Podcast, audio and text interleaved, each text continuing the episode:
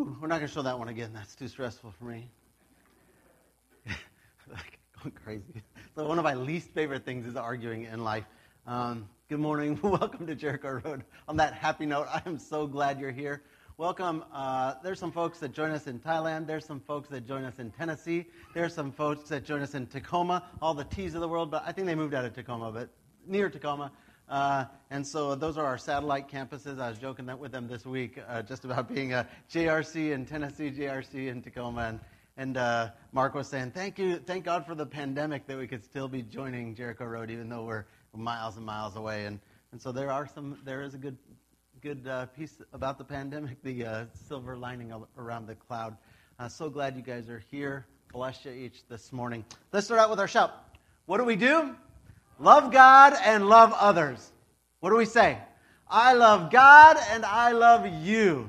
Amen. And uh, I can't tell you how often now I hear that phrase coming up. I hear it when I'm walking around the street by strangers. I hear it when I'm listening to the prayers of our saints at this church. And so I love that I think it is starting to take root in our hearts uh, that, that our church is existing to love God and to love others. So cool. Uh, I, I, have a, just a side note. This doesn't have to do, anything to do with the sermon. Um, our financial year ended. Uh, I just got the statement this morning about how our church did. I want to remind you, uh, one year ago, our church budgeted uh, for the coming year, guessing what the church would cost and that sort of stuff.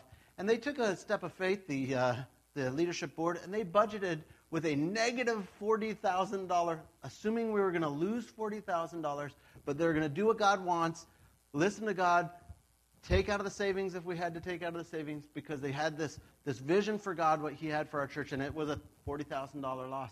I got the statement this morning, the final statement about last year's budget. Last year's budget, not only did we not have a $40,000 loss, we had a $7,000 in the black. That's the first time since I've been at this church that it was, it was that drastic. It, was that clear. And so I don't know how to tell you other than to continue to thank you for your faithfulness. Giving is a worship act of God, and it is a sacrificial one. And He recognizes it and He honors it. And I want to thank every one of you who've been giving faithfully to this church. There are so many cool things that God has planned this year. I can't wait to see what He's going to do in 2021. And it is because of the faithful, one of the pieces is because of your faithful giving. Not only, but that's part of our worship to Him. And so that's just a separate piece. I want to thank you for doing that. We say it every, we try to say it every week. Thank you, uh, because it's so important. Because you guys are making this church uh, functional and uh, successful. And so, thanks a lot. What a blessing. Uh, good job to you, and good job to uh, you know for, for uh, blessing this church that way. Last week we talked about listening to others for our benefit. I, I mean, for their benefit, like how I can become a, a better listener so that I can build them up, bless them, so I can become a better listening, uh, listener to facilitate communication and, and community. But today we're going to talk about listening to others for our benefit. So God has placed people in our lives that we ought to listen carefully to for our benefit. And so, for the purpose of this sermon today, we're going to call those people that, that we ought to listen to, we're going to call them mentors for the remainder of this sermon. Okay? So today we literally have only one movement. We're just talking about listening to mentors. Now, it happens to have three subcategories, which, of course, pastors always have three subcategories of something. And so uh, we have one main movement, listening to mentors, but there's three types of mentors I'd sort of want to think through. Uh, the first one is uh, parents as mentors. The second is like people who will mentor us in our lives. And the third is a very specific uh, people who will mentor us in our Christian faith. So, parents as mentors, life mentors, and Christian mentors. And so, those are the subcategories of listening to mentors in our life. So, a mentor of mine once told me that a great way to let go of my anger was to write letters to people that I hate and then to burn them. Well, I did it. And I felt much, much, much better. But uh, I'm not really sure what to do with all the letters, though. Ah, that was a joke. Oh, maybe this one's better. Is this a better joke? Sometimes we think mentors are supposed to be like this. I got one idea, and they're going to make it a Fortune 500 company, something like that. What do you call a, a uh, Jamaican teacher at Hogwarts? He's the mentor. Uh, no. No. What do you call an average masonry instructor? He's a C mentor. C grade cemento, cemento, masonry. Oh, man. This is going way worse than I thought. So I won't give you the last one. Oh, but I have to. What do you call a chinchilla sommelier? That's a fermenter. Fur, chinchilla. Sommelier is an expert at wine, fermenting, so he's mentoring you in fermenter. Thanks, thanks. You know when you have to explain it, it is not good. And uh, so, in case you're online uh, and you couldn't hear the sadness that was in the room, there was physical sadness here. There was no joy. Nobody laughed. And so if you're laughing online, thank you, bless you. You can you know, send an email, encourage me. Um, I won't ever do those jokes again. All right, so back to real life. Um, I, I've had the opportunity in my life to have a lot of really great mentors, a lot of incredible people in my life. Uh, the problem was that much of my life I'd hear the mentor, but I wouldn't listen to them. Like I, I'd fail to fully take in what they were saying. So the way I was using mentors for almost most of my life was, was I was using them as a confirmation station. So if I came to the mentor and I shared what was going on and they gave me the advice and the advice matched what I already wanted to do, then I said, Great advice, mentor. I'm going to take that. Thanks a lot. Bless you. But if the mentor in my life said to do the opposite thing of what I was already thinking, then I would just say, well, at least I, I heard them out, but, you know, I'm going to make this other decision instead. And I, so, so, like, I just literally, like, would listen but, but never follow their advice. And, and this was true all the way until my maybe late 30s. I know, maybe a late bloomer. Um, but but uh, a little bit later in life, I was facing a major issue, a, a major thing that I was going through. And I went up uh, to a couple of my mentors, and I, I asked them about it, and, and I had in mind what I wanted to do. And the first guy that I asked, uh, he told me to do the opposite thing of what I had in mind to do. And then I was like, oh, okay. Then I asked a second mentor and a third mentor of mine uh, the same thing. And they told me the same, the same answer as the other mentor, which was all three of them now saying the opposite of what I thought I wanted to do. And for the first time in my life, I decided to listen to someone else's advice and do what they were saying, even though I thought my idea was right. I thought this is what I wanted to do. But I said, you know what? Let me be mature about this. Finally, I was like late 30s, right? Let me be mature about this and, and listen, even though I disagree, and I did. And it, and it turns out they were absolutely right. Uh, in hindsight, it, they were 100% right. Uh, it was an easy decision for them. If I was on their side, I would have been taking that. Um, but sometimes we get caught up in ourselves and we're just looking for a confirmation station. We're not looking to actually hear and change and follow the advice of someone else. So it took me almost 40 years to get to this place where I could lower my pride enough to truly listen and to actually be open uh, to following a different path than the one that I had already decided on. So I would say, don't be a late bloomer like me. Maybe some of you, it's already too late. You're a little bit old and, and you've been like me. But God puts people in our lives to help us navigate well. People who, uh, who will mentor us to grow and to live and, and to be the people that God wanted us to be. The first mentor in our lives, the first mentors are our parents. The book of Proverbs says this it says, Listen, listen, my son, to your father's instructions, and do not forsake your mother's teaching. They're a garland of grace uh, around your head and a chain to adorn your neck. In Proverbs 4, it said, My child, pay attention to what I say. Listen carefully to my words. Don't lose sight of them. Let them penetrate deep into your heart, for they bring life to those who find them and healing to the whole body. So the Proverbs here have an assumption of, a, of a, that the parents in mind are, are godly parents. The parents in mind are, are trying to give godly advice as they're speaking to their kids. And the, the Bible here is telling us it behooves us to listen to our parents who love us and have our best interest in mind.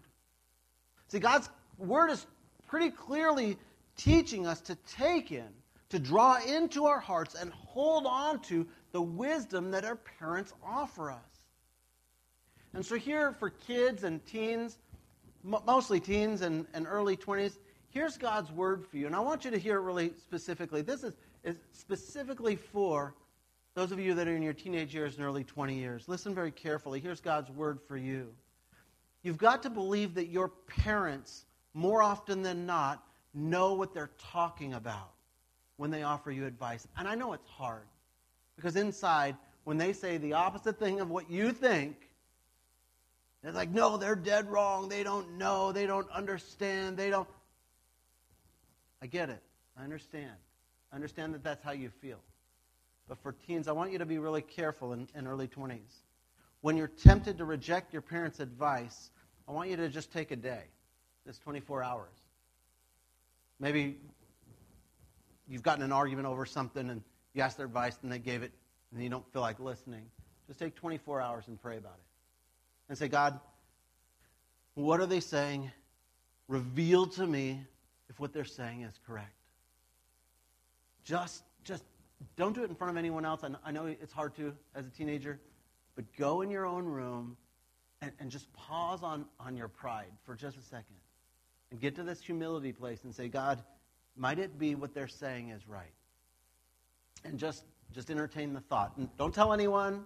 I know because you always got to be right, but but uh, outside it's okay. But in your own inner heart, just say, God, is this the right advice? Just take 24 hours and ask God about it. And if they aren't, and God reveals to you, no, child, you're right. Your parents are wrong. That happens occasionally, and God reveals that to you. Then uh, then you start to pray, God, would you open up my parents' hearts so that they can see from my perspective? Uh, if you need help broaching that with your parents, just uh, link them last week's sermon where I told parents we have a hard time listening to our kids because we just assume we know them because we've known them since they're babies. And so sometimes that is hard for our parents. And so if you need help getting your parents to change their perspective or to listen, just link them to last, last week's message. But parents aren't perfect, though. There are times when you should reject your parents' advice, namely, when that advice goes against God. See, if your parents tell you to do something that goes against God, that's when you should absolutely reject your parents' advice. When I was uh, in my late teens and early 20s, my father, who was not a believer, as a, as a young teenage man uh, or older teenage man, my father said, uh, Son, you should be uh, getting drunk and drinking. You should be trying drugs, and you should be having sex with all sort of people. That was my dad's advice to me in my early, uh, my late teens and early 20s. And uh, luckily, God had kind of been getting a hold of me by then, and so I rejected that advice from him because it went against what God had, had in mind. And, and it wasn't godly advice. So there is a time to reject your parents' advice, but, but more often than not, you ought to listen to your parents. The Bible is pretty clear as He puts them in your life because they care about you. They love you deeply. And I know sometimes maybe it doesn't feel like that, but they are your first mentors. And you, so you ought to li- listen to your parents. So after parents, God brings into our life people uh, who can help us on our life's journey, just uh, sort of life mentors. Check out this proverb in chapter 19. It says, Get all the advice and the instruction that you can so that you'll be wise in the rest of your life. And Proverbs 15 said, Plans fail for lack of counsel, but with many advisors they succeed. As the Bible's teaching is pretty clear, the Proverbs aren't overly complicated right here. It said, God's going to put people in your life who can give you good advice. I always tell folks when they're talking to me about like how to navigate life issues, I always tell them you have got to have two or three or four people that you absolutely trust in your corner that can give you life advice. You got to have them. And if you don't have them, you got to search them out and find them.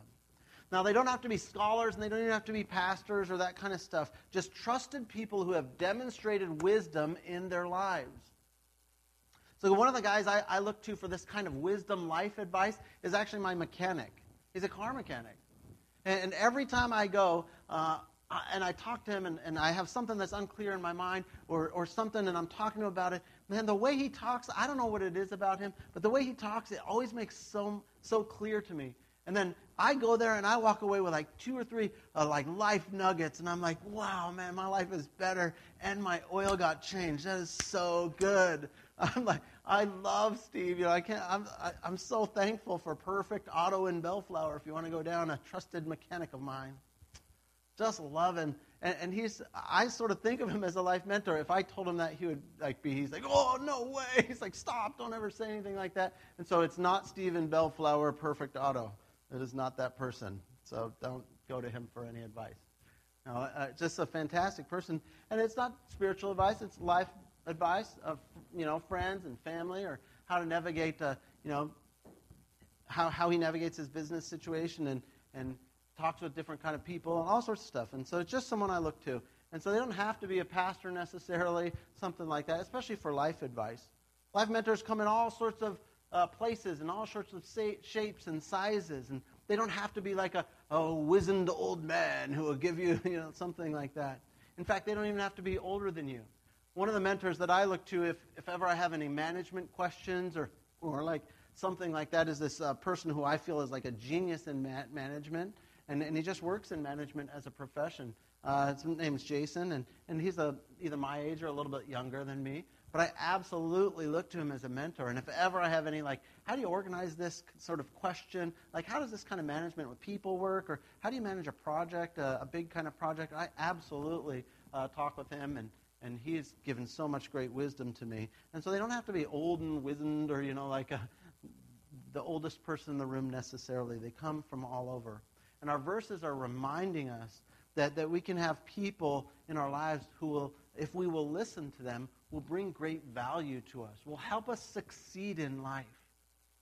It's just a practical piece. It will just help us do better in life. Get their input. Listen to what they're saying. Like, truly listen to it. Don't think that you have to know everything already. And don't be embarrassed that someone will think you're dumb or you're weak or you're indecisive because you're asking advice. The Bible is clear, and it says the wise ask for advice. The dumb don't. And so, if you're like, well, I don't want to look dumb, you know what looks dumb? When you don't ask for advice. And the Bible's super clear about it in these Proverbs. So, whatever your career or your work or, or whatever you're kind of doing in life, make sure that you have people who can help you navigate that. People who are in that specific field. So, if you're in the field of teaching, you should have some teacher people who can help you teach better. If you're in the medical field, some some people who can just help you navigate whatever that's like. Because honestly, I can't. You can come to me with all the life uh, issues you have about your veterinarian business, and I, I don't know. I don't know any of that. And so don't ask me life advice for that. I cannot mentor you in that area. But, but you ought to have someone who can. You need to have advice in the areas that are, there's lots of areas that are important in life. And you need to have people who will speak into those, who will be able to speak into that specific particular situation that you're in. And so God puts all sorts of people in our lives who can mentor us in those very specific areas of needs at a, at a very particular given time in our lives. Now, I would say the most important area in life, though, is our relationship with God. And so, since that's the case, I think God also provides for us Christian mentors as well. And so, we're going to spend a little bit of time here talking about just what Christian mentors look like and and getting some in our lives. And I'll say the first, and I don't want to skim by it. Our first Christian mentor is Jesus Christ himself, the ultimate Christian mentor. So we need to listen to Jesus. We need to listen to his life. We need to listen to his words to us.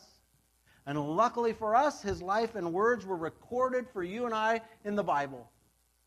I want to encourage you uh, to make a life pattern, however many years of life that you have, that you read through the gospel, at least there's four Matthew, Mark, Luke, and John. They all talk about Jesus' life. Pick one at least a year and read through that uh, at least one time in the year. Where, where at least once a year we're going through one of the books that's recorded, Matthew, Mark, Luke, or John, about Jesus' life, and allow Jesus to mentor you through the reading of the Word of God, uh, through the biographies that we find in those Gospels. Now, if you'll find as you look at Jesus, here are some of his mentorship. Here's some of his mentorship techniques and tactics. Here's how he interacts with the disciples. One of the great ways is he has the ministry of presence. He's just with them, he spends time with them. He has a ministry of prayer. He prays over them and he prays with them. He eats with them all the time. They're hanging out, eating all the time together. He challenges them. He tells them to step out in faith and do something that's ridiculous. Remember, he tells Peter to get out of the boat and walk on water and come to him. So he challenges their faith all the time. And he rebukes them. I mean, he calls one of his guys Satan, for goodness sake. I mean, like, dude, that's so ruthless. He said, Get behind me, Satan. You're acting like Satan. Like, that's a harsh rebuke from the God of the universe. He encourages with words of love and he empowers his disciples. He truly listens to them.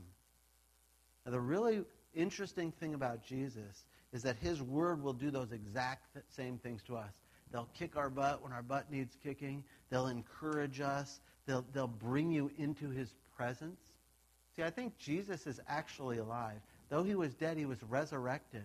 And he continues to be alive. The book of Revelation says, uh, Jesus is talking to the church, and he says, Hey, church folks, I stand at the door and I'm knocking. If you'll open the door, I'll come in and I'll eat with you. Like, this is the resurrected Jesus talking about, and I don't think it's a metaphor. I think Jesus actually, in reality, wants to have his presence with you. He wants to take you to lunch. He wants to, he wants to mentor you in a real, real way if you'll allow him. And I know it's, it's kind of weird. Like, how does Jesus, who's not like physically right here, but he's still alive and present, how does that work? Well, he's knocking at your door. You got to answer the door and find out. I can't tell you how that works. Open up the door. He's knocking, and see what lunch with Jesus this week looks like. Maybe I think Tuesday. Maybe he wanted to make an appointment with you on Tuesday to have lunch together. I don't know. Check your calendar, see if you're available. So his word. Uh, that, that's sort of the way that Jesus is our first mentor, and, and then a reality as we walk in him. The second sort of spiritual mentor that we can have is a guy named Apostle Paul. Apostle Paul tells his followers this. In Corinthians, he said, Even if you have 10,000 guardians in Christ, you don't have many fathers. For in Christ Jesus, I became your father through the gospel. Therefore, I urge you to imitate me. So he's telling his folks, hey, look at me and imitate me. And in Philippians, he says, whatever you've learned or you've received or you've heard from me or you've seen in me, put it in practice. And the God of peace will be with you. So Paul says, hey, folks that are around, folks that I've talked to, look at me and imitate me. And so Paul is another person. Just like we listen to Jesus, we can listen to Paul, the Apostle Paul, and become imitators of his faith. So, in a sense, he can become a mentor to us as well. Now, not in the same sense as Jesus, because Paul's dead and he's in heaven and he can't be in more than one place. He's not God. And, he can't have his actual presence with you now, though Jesus absolutely can, but Paul can't. But we can uh, learn through his mentorship as we're reading through the New Testament.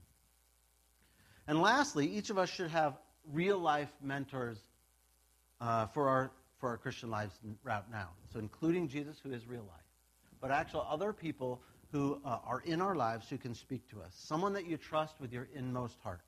Someone who could speak to you in your vulnerable times. Someone that, that when you're hurting or you need a voice of wisdom or you need prayer, that that person you can reach out toward. That, that, that person should be acting in the flesh just like Jesus was for his disciples. Praying for you, maybe eating together, encouraging encouraging you, sharing truth with you, and even rebuking you if necessary. There's a really cool proverb 25:12 says, "Like an earring of gold or an ornament of fine gold is the rebuke of a wise judge to a listening ear." If you've got some Christian friends who are really willing to call you out in areas that you need to get called out on, that's like that's like gold, man. That's what the Bible is saying. That is gold. Spiritual mentors are especially important in exposing sin and areas of needed growth in our blind spots. See, Satan loves to get us to lie to ourselves, convincing us that we're fine or, or that, uh, you know, it's not a big deal, that kind of thing, that, yeah, maybe that secret sin I don't tell anyone about. It's not that big of a deal, though. And Satan is really good at convincing us that we should just go ahead and keep some stuff hidden. And without the clarity of an outside viewpoint, we can get stuck in our own sort of loop, convincing ourselves that a number of offenses are okay. Convincing ourselves that, man, God just made me with a jerky personality, so that's why I can just continue to be a jerk to people and we convince ourselves that this is the case. But that's not the case. And you ought to have some spiritual people who can say, hey, hey, brother, hey, sister, I love you. And that one's out of bounds. Without the clarity of an outside viewpoint, we just get stuck. But when should we reject the advice of our spiritual mentors? Well, it's the exact same as our parents. You should reject the advice of a spiritual mentor if it goes against God's word. And this can happen. Like in my life, uh, when my wife and I started dating, she went to her church folks who love her, amazing Christian people who love Jesus deeply and dearly, and some of her mentors. And she said, Hey, hey, Christian mentors, should I continue to date this guy? And they, every one of them, said, Absolutely not. And they said, You should uh, flee from that. Um, so their advice, even though they loved her as believers, as we look back at it, was, was mainly based on the idea that it was because I was white. And so their, their advice was from this ethnocentrism place that they're not bad people. They love God. They're passionate people for the Lord. And yet their, their advice or their wisdom wasn't coming from a place where God was coming from. And so, thank you, Jesus. She rejected their advice and decided to continue to date me and then ultimately marry me. And so sometimes that happens. And, and so these people in our life, they're not perfect. When you, when you have a mentor, you imitate someone, you're not assuming that they can never make mistakes, because they're people too. But we're, we're taking in some good, godly advice when it's available. So I pray that you're open to having some spiritual mentors in your life. And, and if you don't already have some, you got to be bold enough to seek them out. You've got to have these in life. Then, additionally, as your pastor, I would like you to consider that God not only wants you to have spiritual mentors in your life, but He also wants you to become a spiritual mentor for other people. So I mentioned on our Fresh Vision series about God's call to our church to like become a mentoring church. Like we want to be known as that. We want that as part of our DNA of our church.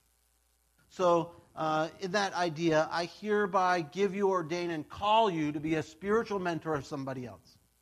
Further granting you full access uh, for you to receive spiritual men- mentorship from, from other people. So there we go. You are officially ordained as mentors, spiritual mentors of others, and then with freedom to receive mentorship uh, spiritually from others in the community. Amen. Hallelujah. Praise God. uh, and in our church, it doesn't have to be like a program of mentorship, but it's a heart of mentorship. It could be irregular meetings. It can be on Zoom. It could be with coffee or not. It can be with book or over the Bible or all sorts of ways. Like a, about a year and a half ago, uh, our church was talking about making mentorship, maybe, maybe it was two years ago, uh, making mentorship a, a part of the DNA of our church.